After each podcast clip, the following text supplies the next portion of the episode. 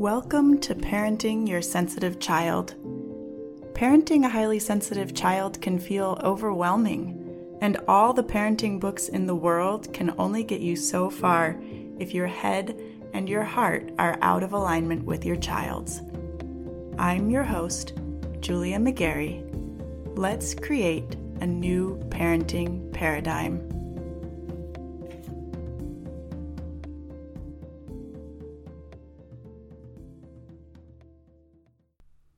Welcome to the first episode of Parenting Your Sensitive Child. My name is Julia McGarey, and I am a life coach, a highly sensitive person, and a mama to a highly sensitive child.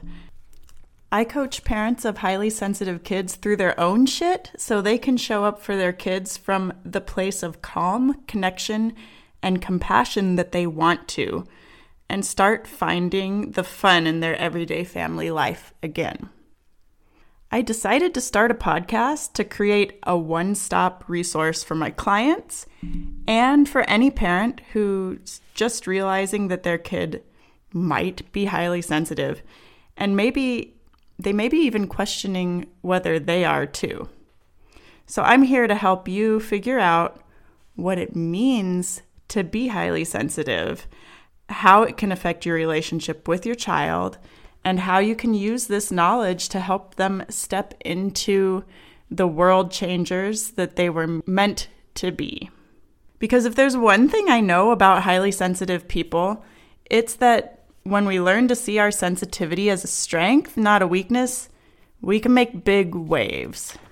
So, over the next few episodes, I'm going to talk about some of the core traits of high sensitivity in more depth. But for this first episode, I just want to give you an overview so you know that you're in the right place. All right? Now, a lot of people assume they know what high sensitivity means or what being highly sensitive means, and they assume it means overly sensitive, someone who takes things personally or is too emotional.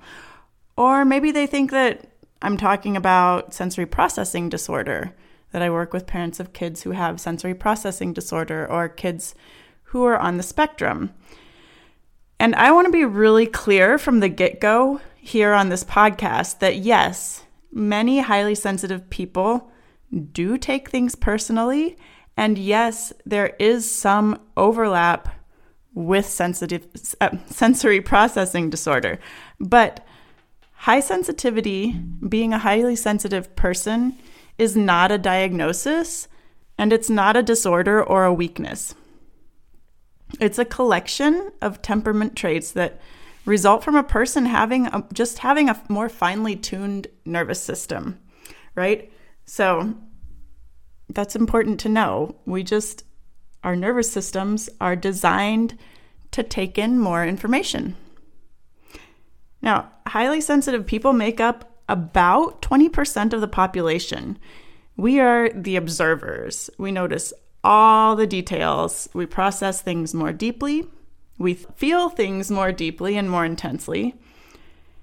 And we have a load bar in new situations. So, what I mean by that is we just need a few minutes to process and take things in before we jump in. So I want you to just kind of take all that in, and then we're going to consider what this looks like in kids. Now, if your child is highly sensitive, you may already recognize them in the few descriptors that I just gave. But when I'm talking about highly sensitive children, one of the first things I usually tell people are these are the kids that we think of as old souls. They're often born alert and they're taking things in from the very start. They may startle easily as babies or get fussy when you're stressed.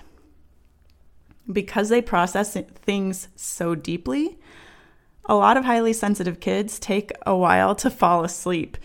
And really, I could do a whole episode on my own family's sleep journey, sleep is a big thing for a lot of highly sensitive children and a lot of highly sensitive adults. now, as they get older, Sensitive kids can have big emotions that seem to come out of nowhere, a low tolerance for sad or scary movies, and a need for more time to decompress at the end of a busy day. They are likely to want to watch a bit before they jump into new activities. There's that load bar again. They just need a little bit of time to put all the pieces together before they're really comfortable. And they may have some separation anxiety when starting school. And then when it comes to friendships and being highly sensitive, highly sensitive kids are much more likely to have one or two close friends than to be a part of a big group. HSCs, that's what we call highly sensitive children, HSCs, tend to get overstimulated easily because of how much they're taking in. So, because they're taking in lots of sensory input and they're noticing other people's emotions and they're processing things so deeply, they have a lot going on under the surface that we don't see. And all those things combined can be really overwhelming. And that's where you start to see the emotions that just come out of nowhere. If this sounds like a few different people you know, remember we are one in five. And it can high sensitivity can present differently based on how it fits in with the rest of a person's temperament. So if your child is introverted, it's going to look a little bit different than if they're extroverted. That's my quick overview of what it means to be highly sensitive. And I want to give you a minute to let that all soak in. This is a pretty short episode, so you can go back and listen again if you want to, if you need a little bit more reinforcement to help you identify yourself and your child in these words. But I want to leave you with this. Even if you're unsure of whether your child is highly sensitive or not, there's something here for you. Highly sensitive kids are like canaries in the coal mines. They show us in no uncertain terms which parenting strategies are failing our kids and need to be left in the past.